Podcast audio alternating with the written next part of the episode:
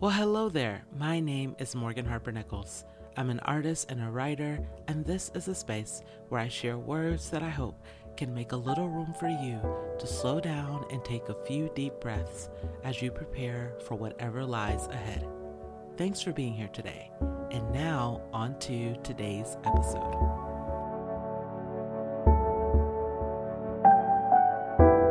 Today's episode is inspired by an image that I painted of royal blue flowers. It's one of my favorite floral patterns that I've ever created, and I even went as far as to turning it into a pillow that now exists in my house. And I will also include the link in the show notes uh, if you'd like to see both the painting and the pillow.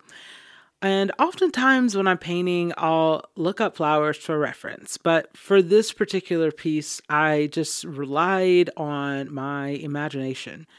What I love about this painting is that I don't know if this flower actually exists in nature. But because it exists in my imagination, I was able to bring it to life anyways. If there's anything that making art has taught me, it is the power of imagination and how imagination can broaden our minds and help us see unexpected beauty in the mundane. There's no way to zoom out on our lives. We can't rise above the clouds to get a bird's eye view of everything that has happened or will happen. There's no way to look down on the maze of our various journeys to get a full picture of where we are in relation to everything else. But this is also true. Imagination teaches us that it's okay if we don't know how everything will play out. Imagination allows us to envision what our lives can be, even if we don't know for certain what they will be. When we allow our fear to detach us from the present moment, we miss out on so many of life's most beautiful details. The shimmering sunlight in the morning, how it feels to hold our loved ones close.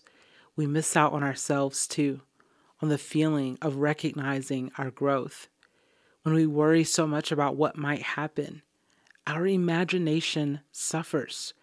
We miss out on the chance to imagine what could be. Imagination brings us back into the present moment, where we can take action towards the work that needs to be done right here. And when I say work to be done, I don't just mean the dishes in the sink or the bills that need to be paid.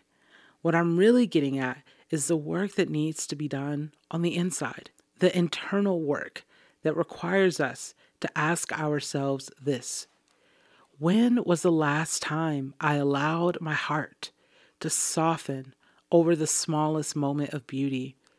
When was the last time I allowed my body to erupt in full laughter? When was the last time I exhaled, I love you, I love this, I love this space, I love where I am. And I'm grateful for the love that I've known in this life. Take a moment to consider this right here, right now. What is beautiful in your life? What is right? What is good? Imagine what remains true after all of the change. Remember the work that is happening right in front of you, right within you is something that you never would be able to see from a bird's eye view where you can see how everything in your life plays out. That is the beauty of being zoomed in. That is the beauty of the present moment. This work, right here and right now, is the work of your imagination, of envisioning the best version of yourself and working to become it. Allow your imagination to ignite something new within you. Allow it to take you on a journey that you never would have expected. So may today be the day that you trust that there is something to learn and create right here. Slow down, take a deep breath, and notice. Each of your senses has something to show you in this very moment. Imagine what could be. Allow yourself to make something up. It could be royal blue flowers. It could be shapes in the clouds in the sky that look like animals. Allow yourself to try something new. Imagine what you could become if you simply choose to believe. Start here. This life is yours to uncover.